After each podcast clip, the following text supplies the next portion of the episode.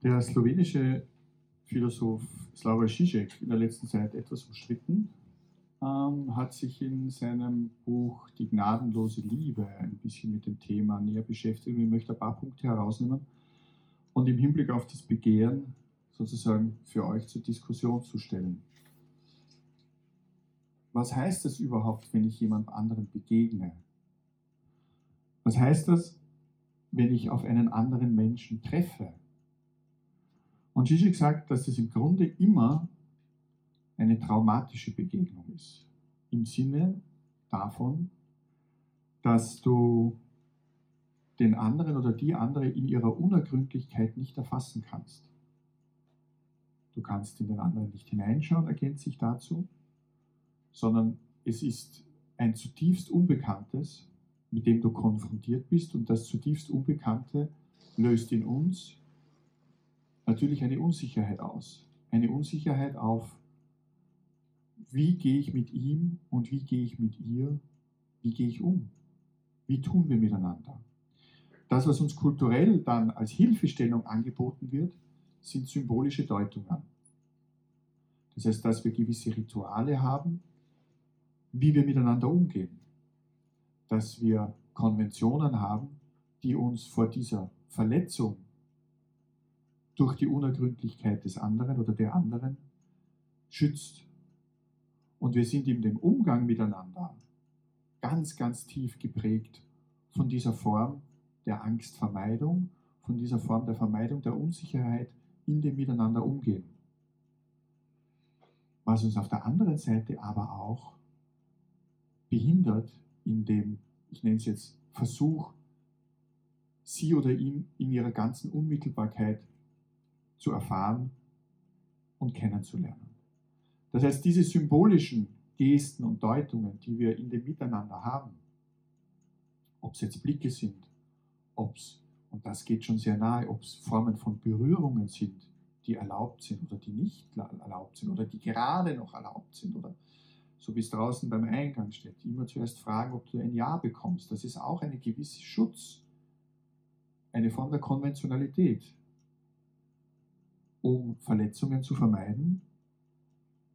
Und auf der anderen Seite haben wir diese Sehnsucht, träumen davon, eine Form von Anerkennung, eine Form von Begehrtwerden, eine Form des Miteinanders realisieren zu können. Und Lacan, der französische Philosoph und Psychoanalytiker, spricht davon, dass das, was Liebe oder das, was Beziehung, das, was sich aufeinander einlassen, bedeuten kann, ist eigentlich das Reale eines Unmöglichen. Unmöglich sofern, weil die beiden ja einander nie ganz durchdringen können. Du kannst sie oder ihn in ihrer Persönlichkeit, in ihrem So-Sein niemals ganz erfahren.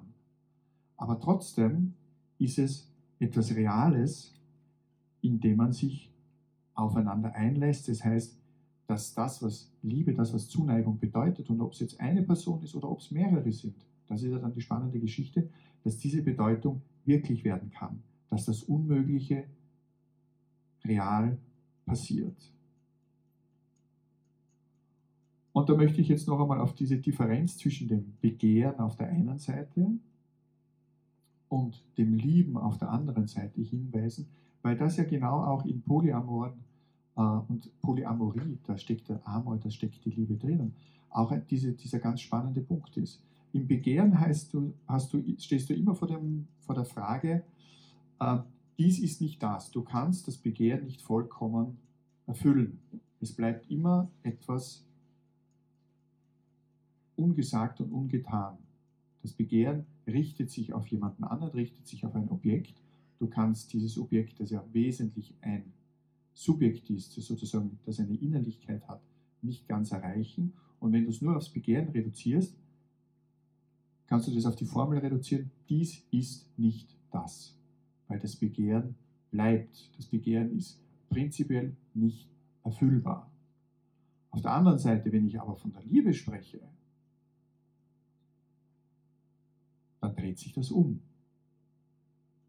Dann ist das dies ist das.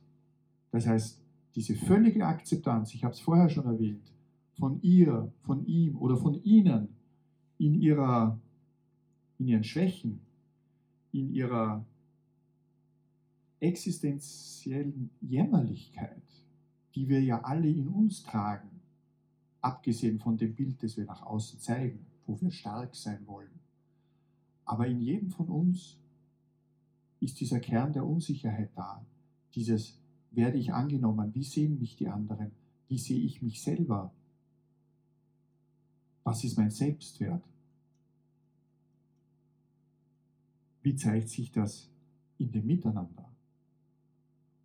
Und wenn ich in der Liebesbeziehung bin, dann geht man davon aus, auch wenn sie temporär ist, dass er oder sie mich in meiner Geworfenheit, sagt Heidegger, in dem sozusagen, in dem in der Existenz sein annimmt, so wie ich bin oder so wie ich mich entwickle vor allem auch. Auf der anderen Seite, wenn ich es nur aufs Begehren reduziere, bleibt sozusagen immer dieses über die Grenze hinauszugehen, noch etwas zu suchen, was das nicht ist, das für mich gerade jetzt vorhanden ist. Und das möchte ich jetzt sozusagen im Hinblick auf, auf das Begehren noch äh, differenzieren an der, an der Differenz. Wir haben das in der deutschen Sprache nicht, und zwar zwischen dem, was Goal ist im Englischen und zwischen dem, was Aim ist. Ja? Goal, das ist etwas Ziel, etwas, das ich erreichen möchte. Sprechen wir vom Essen sozusagen, ich habe Hunger, das Ziel ist, dass ich diesen Hunger stillen möchte, also nehme ich etwas zu mir. Das Aim ist das Tätigsein selbst, das heißt, dass ich es zu mir nehme, dass ich es spüre, dass ich es kaue, dass ich es schlucke und merke, wie es sozusagen zu mir selber wird. Das ist was anderes als das Goal.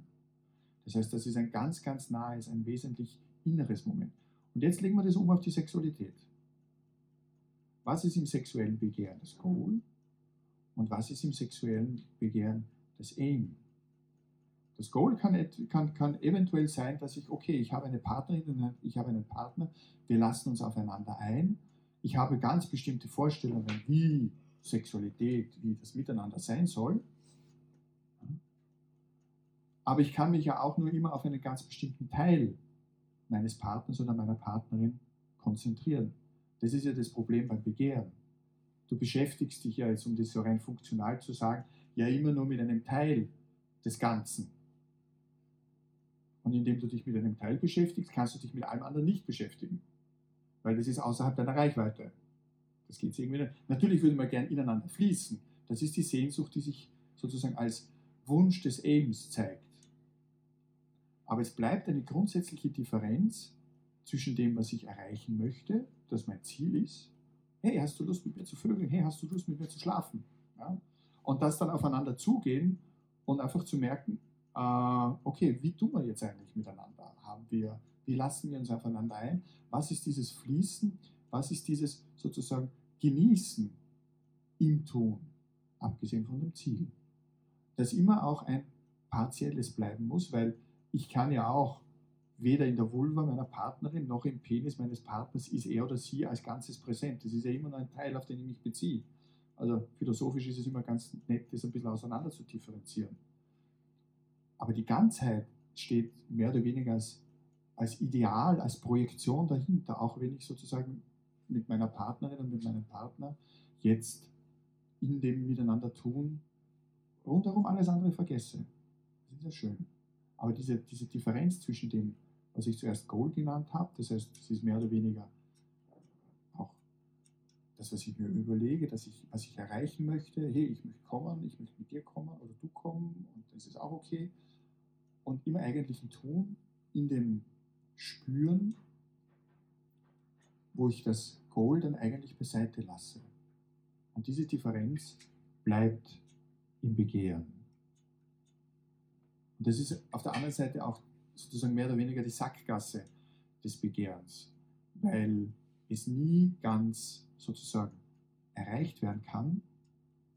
Ich meine, es gibt von George Bernard Shaw gibt es den Satz sozusagen, äh, die vollkommene Erotik ist eigentlich das Essen, weil da eigne ich mir das Objekt an. Es wird zu mir selber.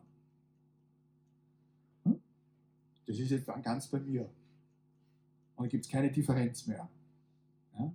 Beim Sex, beim Miteinander schlafen, bleibt immer auch eine Differenz da, die nicht überbrückbar ist. Und dann ist die Frage, welche Konventionen, welche Konventionalität, welche Rituale haben wir, um quasi den Respekt und die Würde der anderen Person, von ihm oder ihr auch zu wahren, wenn wir miteinander Spaß haben.